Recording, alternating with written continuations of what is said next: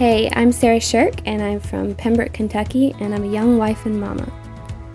I often listen to Compelled when I'm doing my housework, and I absolutely love hearing all of these stories. I love seeing how Jesus redeems lives for his own and takes people that it seems like were in hopeless situations and turns their life around and redeems them, turns their story into something beautiful and only something he could do. I hope you enjoy today's episode. I always go back to what the Bible says God is glorified in our weaknesses. You know, no matter what our circumstances, you know, He's always upholding us with His right hand. I'm Paul Hastings, and you're listening to Season 4 of Compelled, a seasonal podcast using gripping, immersive storytelling to celebrate the powerful ways God is transforming the lives of Christians around the world. Last week, we heard from Evelyn Husband Thompson. Her husband, Rick, was the commander of the Space Shuttle Columbia in 2003. Minutes before touchdown, the Columbia exploded in Earth's atmosphere, killing all crew members and leaving Evelyn and her children reeling and looking to God for answers. You can hear that story with Evelyn by tuning into our episode from last week. Today, our guest is Edgar Pacheco Jr. In 2001, Edgar was born into this world without arms or legs. And although he has already faced many hurdles throughout his life, Edgar has always known that God is the one who has kept him and sustained him, and allowed Edgar to thrive even without limbs. So lean in and join us for another compelling story from the kingdom of God.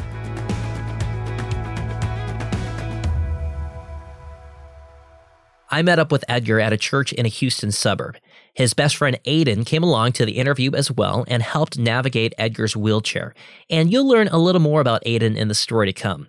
One thing that struck me about Edgar right away was his smile. And you could actually hear that smile come through in his voice. This guy is always smiling. The first time you see Edgar, you probably wouldn't think he has that much to smile about, though. But as you will hear, Edgar believes that's the furthest thing from the truth. Our story begins in the year 2000, right along the Texas Mexico border, where the two young people who would eventually become Edgar's parents first met. My mom grew up being a pastor's child. She grew up in the church, serving, you know, listening to my grandpa preach, uh, you know, in altar calls and all sorts of, uh, I guess, what us kids who grew up in the ministry, you know, would consider normal.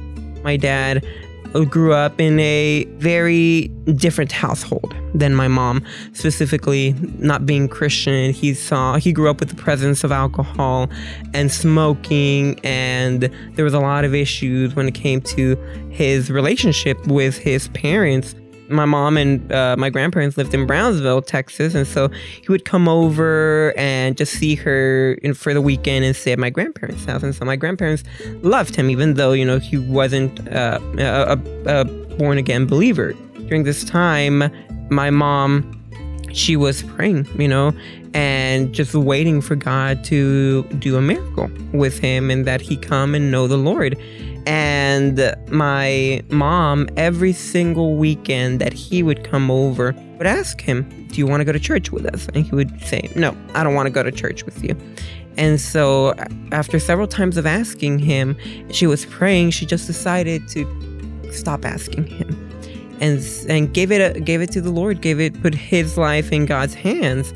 And it, several weeks passed and after he noticed that my mom wasn't asking him to go to church, one Sunday he said, Can I go to church with y'all? And she said, Okay, you can go to church with us. But if you're coming, it's because you're coming with an open mind and an open heart to hear what God is speaking to you. And he agreed. And that Sunday was the same Sunday that he gave his life to Christ and he became a born again believer in my grandparents' church in Matamoros, Tamaulipas, so right across the border from Brownsville. And from there on, they got engaged and they got married July 29th, 2000.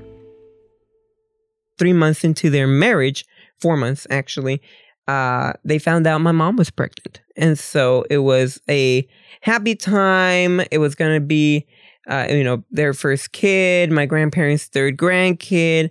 And my dad always says that how even when he was little, he would think of having a son and he wanted to teach his son how to play baseball. You know, he wanted to uh, go out and play ball with his son, or uh, you know, be help him be part of a team and do all that normal fun dad stuff.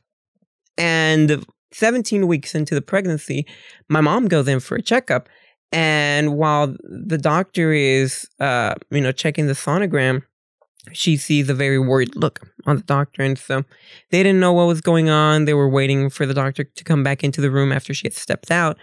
And the doctor verified on the ultrasound or the sonogram and told them, Your baby is not developing arms or legs. She said, and we don't believe there is much of a chance that after at this stage where the uh, where the fetus is that it will develop at all. The condition is called tetra amelia syndrome, and its chief hallmark is being born without any limbs. It is an incredibly rare disorder, and unfortunately, most babies with this condition are stillborn or die shortly after birth. And of course, Edgar's parents had absolutely no idea how to respond. And so for them, it was a huge shock. I mean, my dad hadn't even been, been a born again believer for, you know, for what, six, seven months. And my mom being the daughter of pastors, you know, I mean, it, it hit them really hard and it hit them like a train coming towards them. And uh, my mom, you know, got to the point a bit after that where my mom said and gave my dad the option of staying or leaving.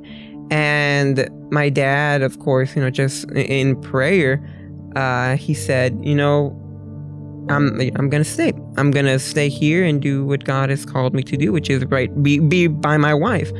And they went through the pregnancy, and during that pregnancy, my mom kept going to the doctor's appointments. But every single time she would go, the doctors would always recommend terminate the pregnancy, terminate the pregnancy, terminate the pregnancy. I mean, it was coming from all different sides and angles, you know, of the medical field, and even even from from personal family members. Uh, you know, what what sin did you commit? You know, what uh, what did you do for your son to you know becoming the way he is? And so my parents just shut everyone out at that point, except my except my grandparents and you know my mom's immediate family, and. Uh, they, they got to a point where she stopped going to doctor's appointments. She stopped getting prenatal care. And several weeks before I was born, uh, she woke up in terror because uh, the enemy at that point had just begun attacking her spiritually with thoughts and everything that you could think of. And she had said, you know, you know, you know, I'm done. I can't do this anymore. Let's go and term, you know, terminate the pregnancy my dad being you know being a newborn believer you know he prayed with her and the lord brought peace and calm over their life that night she knew that that wasn't the path to go you know she knew that in the end god was going to be the one who was going to take care of her Edgar's mom resumed her checkups and prenatal care, but then just seven weeks before Edgar's due date, his parents got another surprise.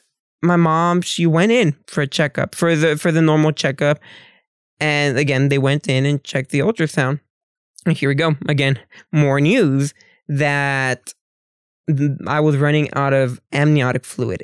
The doctor said the baby needs to come out like right now. So we're admitting you to the hospital. You can go and get your things, and then we'll meet you at a certain time. And my mom said she got out of there. My dad was with her. They both got out of there, and they didn't feel a thing. I mean, they they they, they felt just calm. And so they got into the car, they drove to the house where they were living with my grandparents at that time, and my they they they walk in, they sat them down, this is what's happening, and the spirit of God led or directed my grandma to go grab her Bible. And when she grabbed it, she sat down and the spirit took her to Psalms 46:10, which says, "Be still and know that I am God, and I'll be exalted among the nations. I'll be exalted in the earth." And from there on, that was my life verse. That was the foundation, I guess you could say. You know, the the the foundation or the promise that God, you know, was going to you know, bring me into this world and that he was going to be the one who was going to be glorified, that he was going to be the one taking care of me. And at that point, they prayed before they went to the hospital and they, you know, they left. So prior to that, the doctors had said so many things that my parents couldn't keep track of. So it was the baby's gonna have no limbs, the baby's gonna have no kidneys, his intestines might be coming out through the outside when he's born. And so there was really never one consensus as to how I was going to be born. All they knew is I was coming without arms or legs. And so I was born through C section, emergency. And the doctor, instead of reacting in a very frantic way or rushing me to go get treatment or anything like that, she, uh, she held me and she pulled me right next to my mom and said, Look at your baby boy. For my mom, that was a huge relief because after not knowing what was gonna happen, God used this doctor to help her see, you know, this is what God has made. Edgar's parents were amazed. Although their son didn't have arms or legs like other babies, he was beautiful. They thought of Psalm 139, where the psalmist writes, For you formed my inward parts, you knitted me together in my mother's womb. I praise you, for I am fearfully and wonderfully made. The doctors were thrilled that Edgar was healthy, but they couldn't really explain why he was born the way that he was. In fact, to this day, no one really knows for sure why Edgar was born without limbs. But there is one thing that Edgar and his family know, which is that Edgar has been fearfully and wonderfully made. Over the years, two younger siblings would join Edgar in quick succession, both of them sisters, and neither of them had tetra amelia. It took a few years for everyone to get accustomed to helping Edgar meet his physical needs, but eventually the family found their rhythms and life fell into a regular pace. And it was from this early stage of normalcy that Edgar began to think about God at the age of eight we were living with my grandparents and we would go to church. So every Sunday morning, Sunday afternoon, Wednesday in the afternoon, uh, my dad uh, started working and he started serving in the church as well as the Sunday school teacher. I mean, it was a very, very uh, calm time and just going through life with my family, I mean, if there's something that I wouldn't give up till now, it's that. You know, I mean, the early years to where those were critical in forming who I was, you know, specifically my grandparents teaching me, you know, songs and teaching me hymns and uh, buying me VeggieTales galore. You know, I mean, I had every single uh, Veggie Tale movie you could think of. You know, I mean, and just reading the Bible with me and teaching me who God was. I mean, those early years were critical to forming the way I am right now, and of course, were the foundations that God placed for my faith. Um, and during during that time, personally, you know, my grandparents, you know, they, they got sick. You know, my grandma had a stroke. My grandpa was diagnosed with cancer, but they both kept serving all the way until the very end. Uh, my grandpa passed away in 2010. He went home to be with the Lord. And, uh, you know, it was, for me at that point, I say this because it was devastating. Um, because I was so close to him. I mean, I mean, with both of them, but with him, you know, I, I had a special bond with him. And when he left, I mean, I remember questions of Lord, well, what happens next? Or, well, what's heaven like, Lord? And these little, these questions that just came to me as a little kid. And, you know, realizing it now that I'm older, it was the foundation. Again, another one of the foundations that got placed for my faith. And I kept asking and praying uh, until that December, actually. The Lord uh, revealed himself to me as, you know, Jesus Christ and him crucified and, you know, the sacrifice that he made for our sins. And I mean, it was just one thing after another after another that led to me giving my life to the Lord December of 2010. With his faith his own, Edgar was ready for the next chapter in his life, which you'll hear about right after the break. As a teenager, I had so many friends whose lives were transformed by attending a Worldview Academy leadership camp. For many of them, it was the highlight of their summer because it was such a spiritually engaging experience. And today, Worldview Academy's mission continues. If you have a student between 13 to 18 and you care about equipping them with biblical truth so that they're prepared to stand firm and engage with the culture, then Worldview Academy is what you're looking for. Worldview Academy's week long summer intensives cover topics in apologetics, servant leadership, and evangelism, all while building deep friendships with like minded students. Your student will engage with 25 hours of interactive teaching addressing questions like How do I know that the Bible is true? Does God really exist? Who defines what is right or wrong? And what difference does that make in my life? Since 1996, over 42,000 students have called this one of the best weeks of their life. And with 18 summer intensives all across the country, there's certain to be one near you. Learn more and get 10% off your student's camp registration as a compelled listener by using the promo code COMPELLED at worldview.org. Register for camp today at worldview.org while spots are still available. And remember to get 10% off using the promo code COMPELLED.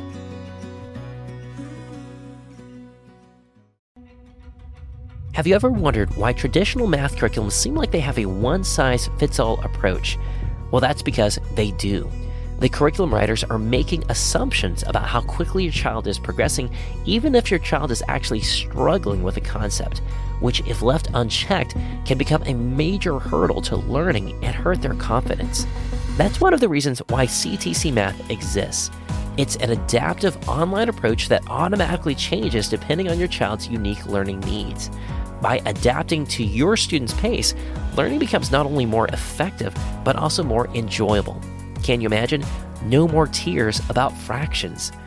The interactive questions change in difficulty based on how your child is progressing ensuring that they're challenged at the level that's right for them. Not too hard, not too easy. It's just like having a math tutor who knows exactly what they need when they need it. And as a parent, you'll love the detailed reports. You'll get to see their progress in real time and celebrate their victories and understand their challenges. Ready to give your child's math education a major boost? Just visit ctcmath.com and sign up for a free trial and experience firsthand how personalized learning can transform your child's approach to math. Again, that's ctcmath.com.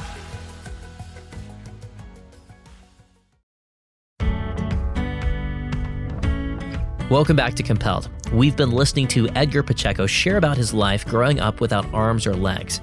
Now, in many ways, Edgar grew up just like other kids. He had a loving family, went to church, had friends, went through puberty, and all those kinds of things.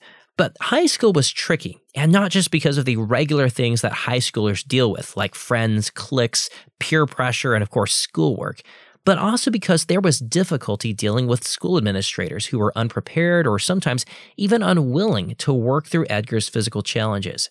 But in the midst of those challenges, Edgar learned an important lesson about loving others just as Christ loves us. I am 24 inches, so I'm two foot. And my friends and I, we always laugh at that because one of them, he's he's maybe what six two, six three, and my sisters, of course, they're taller than me, but they always laugh at me because I'm so short. I say that because being born without arms and legs, you know, you have to have people help you do certain things, and one of those things is help you transfer from the bed to the chair, the chair to the car, or you know, or whatever it is, or being pushed around. And so the way my day normally looks like is I'll get up in the morning and my dad or my mom, or maybe on the weekends, you know, uh, you know, if Aiden is there, you know, they'll help me, you know, they'll pick me up, get me out of the bed, put me on my chair, and then they'll go help me do, uh, you know, toilet and uh, brushing my teeth, uh, brushing my hair, putting my clothes on. Um, my mom irons a lot of my clothes, and so in that sense, I am very spoiled. um, she hates it whenever I tell her, maybe like not even 24 hour notice that I need an, a shirt iron. And she's like, why don't you tell me these things sooner? Uh, but, you know, everyone who kn- knew me since I was younger, whether it was first grade, third grade, or eighth grade, they knew who I was and they always tried to help me, you know, peers of my age, specifically at school, because I needed extra help, not necessarily academically, but more functionally. Um, you know, accessible restrooms, ramps, and the one to one aid being part of it. The way I describe it is it's it's a team kind of deal. So I'm the brains, the other the other person is the bronze, you know. So my arms and my legs, and so what the paraprofessional did at that point was help you know help me navigate through school. So making sure that the kids didn't bump into my wheelchair, for example. He would help me with toileting, so taking me to the restroom. He would help me with feeding. He would help me with writing down my assignments and uh, tests and all of that. So it was more like I said, literally my arms and my legs.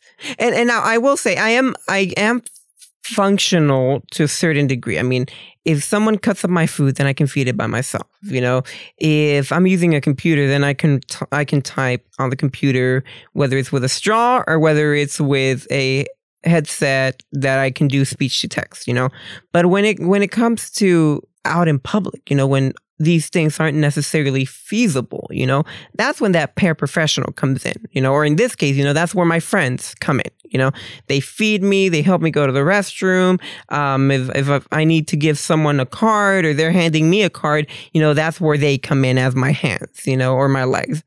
As Edgar grew up, he went through several different school options, including being homeschooled for several years, then attending private school, and finally attending some different public schools. But because he went to so many different schools, it became difficult to make and keep a core set of close friends, not to mention trying to keep the same paraprofessional. By his last year of schooling, Edgar realized that he really needed to find a support system that would last. I go in my first day of uh, of my senior year to Pearland High School. I remember going into choir and then rolling up right next to the bleachers where they, you know, where the choir sings and everything. I tell I tell the Lord, Lord, I need new friends, Lord. And I, I feel something in me. And uh, I, I tell people, you know, it, it was the Spirit of God just kind of telling me, you know, turn around. And so I turned around and I saw this very young, skinny guy. And so I remember telling this young man, hi. And this young man gets so scared. Like you could tell, like he froze up, like he turns around and he doesn't know what to do, so he's just like uh uh uh uh, uh stammering, and he's and then he finally got the words out, hi, and that was the very first conversation I ever had with Aiden, uh, my my best friend. Aiden became almost like like a brother because he was always there. And from there on, you know, God just reformed my support system, not doing away with my parents, with them always being there, you know, but bringing new people in. And so I remember, you know, went to my second semester of senior year, got involved in choir more, did a, a what's called a pop show, and I remember one of the songs. The song I sang was "I Can Only Imagine." I remember that was my first experience ever singing in front of 700 people. You know, just giving all honor and glory to God because he, I've, I'd never experienced that. Then I got to go to prom, you know, and uh, went went with a, a friend of mine who she's still my friend to this day, and it was everything that I had missed out on, God was just giving it back to me 10 times fold of what I had originally imagined. Now, for years, Edgar's plan had been to finish high school at the top of his class, go to an Ivy League university, and become a computer programmer. But by his senior year of high school, Edgar realized that programming just wasn't his thing. He did have an interest in politics and government, though, yet he wasn't sure what that could really look like as a career. And keep in mind, Every single decision that Edgar had to make had to be through the lens of someone living without arms or legs. And certainly, there was some insecurity there. What kind of job could Edgar work? Would anyone even want to hire him? Well, as it turned out, God was already working behind the scenes. Whenever you have a, a, a, a kid who is in special education, especially in high school and in high school, uh, the state state of Texas law requires school districts to begin transition planning at the age of 14. What that means is helping them get ready for their post secondary life, career, goals, et cetera, et cetera. And so uh, at my last ARD meeting, the the school, well, my advocate, Mr. Geigerman, he came in and you know told them, "Hey, we need something in place for transition. What is what is Edgar going to do? You know, I mean, what's he going to do after high school, college, work? What are we going to do?" And so the school district got together with their vocational coordinator at the high school and she started talking with me. You know, well, here are some inter- you know, here here are some things. You know, you can be, you want to be a lawyer, you want to be a politician. What do you want to be? And at this point, I'm like, mm, I don't know. I mean, um, I knew I wanted to do something with politics and government service and everything, but I didn't know what or how to. Um, and so she got me meetings with the superintendent of the school. She got me meetings with uh, a board trustee of the district. Um, the last meeting that she set up before I graduated, this was in April, early April of 2019. I remember I was in class and uh, Drew, he comes up and he pulls me out of class. He's like, come on, let's go. I'm like, where are we going? He's like, just come. Okay, so just follow along.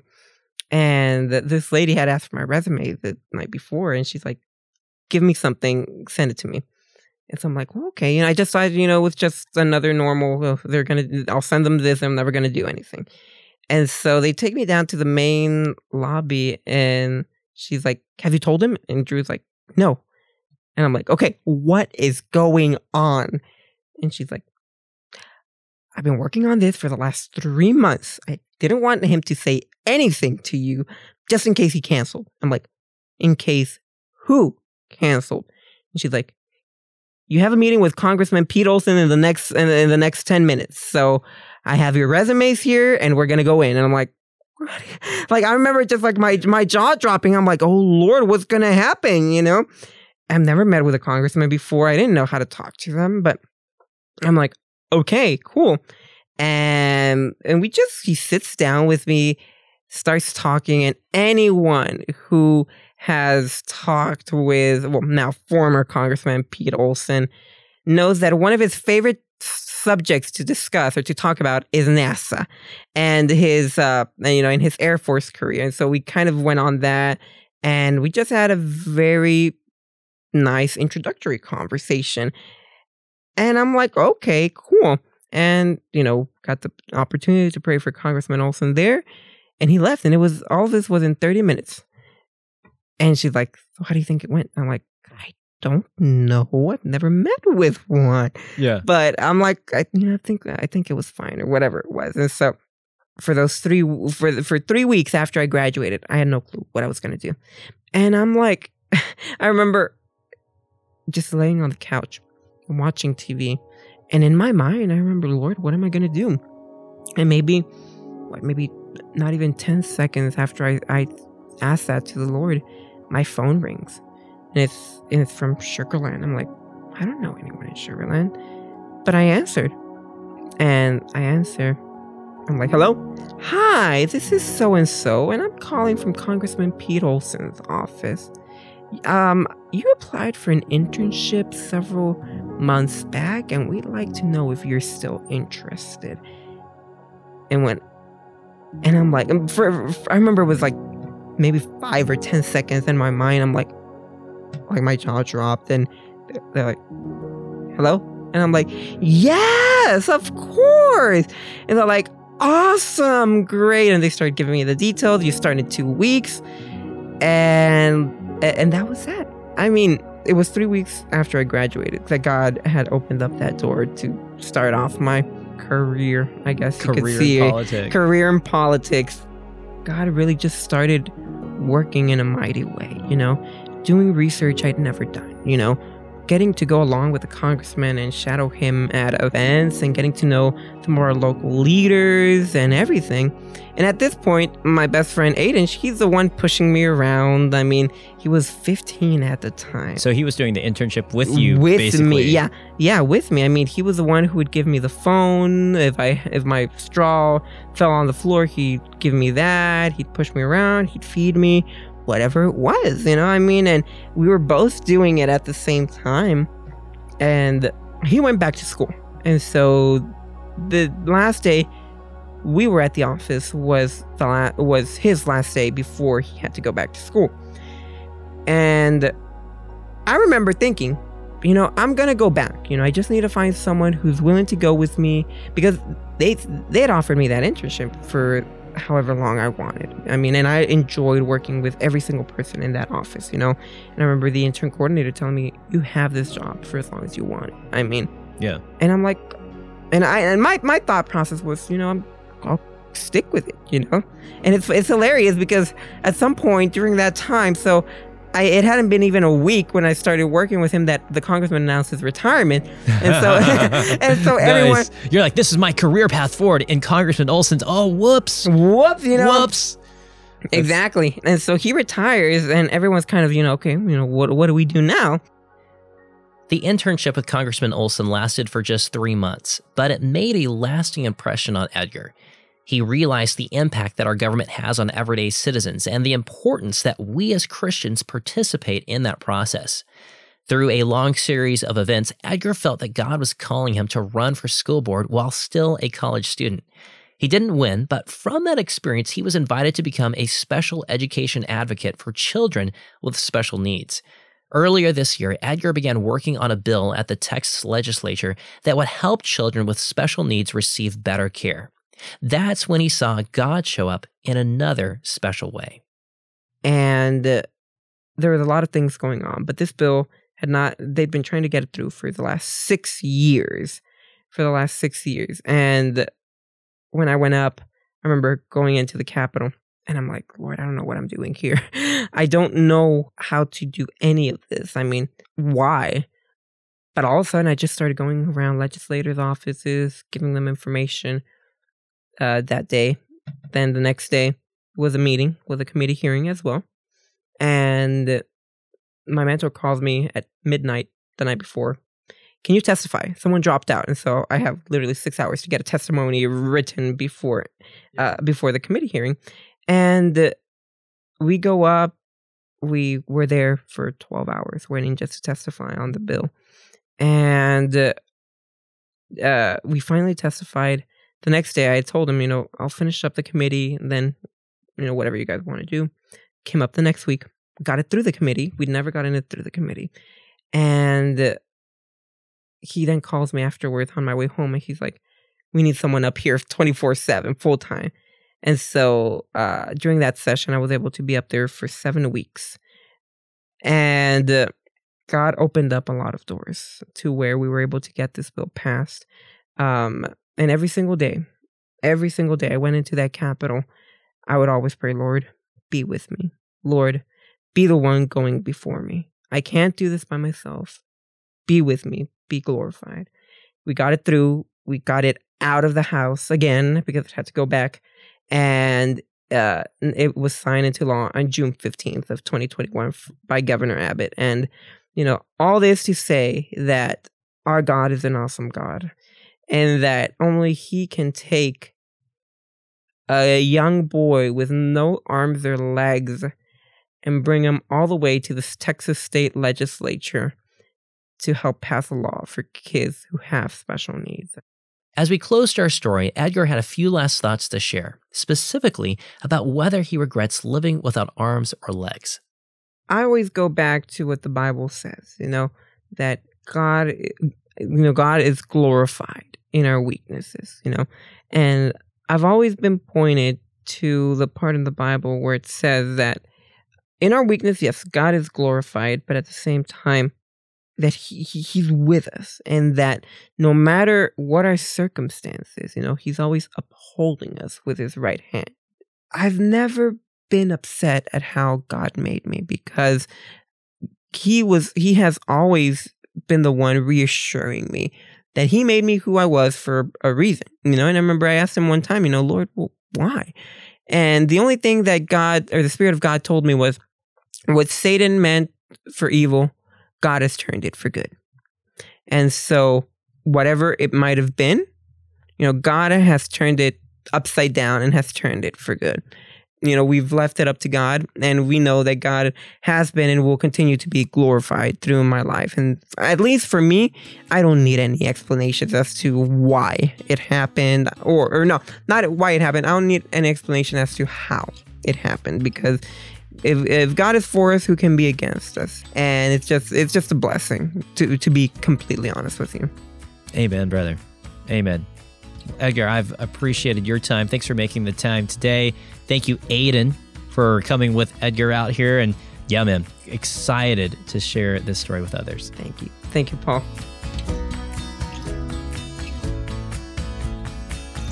You know, Edgar's story really comes full circle. Here he is, this guy without arms or legs who has every reason to be upset at the world and with the body that God created him with. But instead of growing bitter or angry or entitled, Edgar chooses to thank God for the opportunities he has been uniquely given. And now Edgar is using those same opportunities to help advocate for other children with special needs just like his. And fun fact the bill that was passed by the Texas legislature this year helping special needs children receive better care was actually retitled by the Texas Senate to be called the Edgar Pacheco Jr. Act, which is pretty crazy if you ask me. But if you ask Edgar, he'll just point to a pretty crazy awesome God who can make anything happen, even when you don't have limbs. To learn more about Edgar and see some behind the scenes photos of him on the campaign trail and from his daily life and of his family, or to watch some videos of Edgar speaking with local news channels, visit our website, compelledpodcast.com, and pull up the show notes for this episode. You can also listen to the full two hour long behind the scenes version of this episode when you become a monthly supporter of Compelled on Patreon. You'll get access to all of our episodes one week early as well. And you can become a supporter for as little as $3 a month. Learn more by going to compelledpodcast.com and clicking the green button that says Support Our Work. Finally, if you're looking for a podcast app on your cell phone, then I would suggest Castbox. It's very easy to use and lets you download episodes to listen to ahead of time for when you're offline. You can download Castbox from Google Play for Android or the App Store for iPhone. This episode was edited by Zach Fowler and Will Jackson. Our media assistant is Ethan Adams, and our associate producer is Sarah Hastings. Special thanks to compelled listener Teresa Strack for introducing me to Edgar, and to my friend Cameron Malott for helping us record. Stay tuned for a sneak peek from next week's episode with Garrett Kell. For years, Garrett chased women, drugs, alcohol, and his own pleasures. But after being radically saved, he began serving the Lord as the pastor of a growing church. Yet, Garrett still carried a dark secret an addiction to pornography. But as Garrett would discover, the same Jesus who came to save the sinner also came to deliver the saints. I'm your host, Paul Hastings, and you've been listening to Compelled. We'll be back with another compelling story next Tuesday.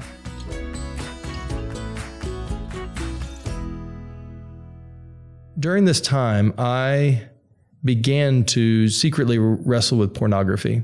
I think I just saw something one day on the internet on, a, on my roommate's computer.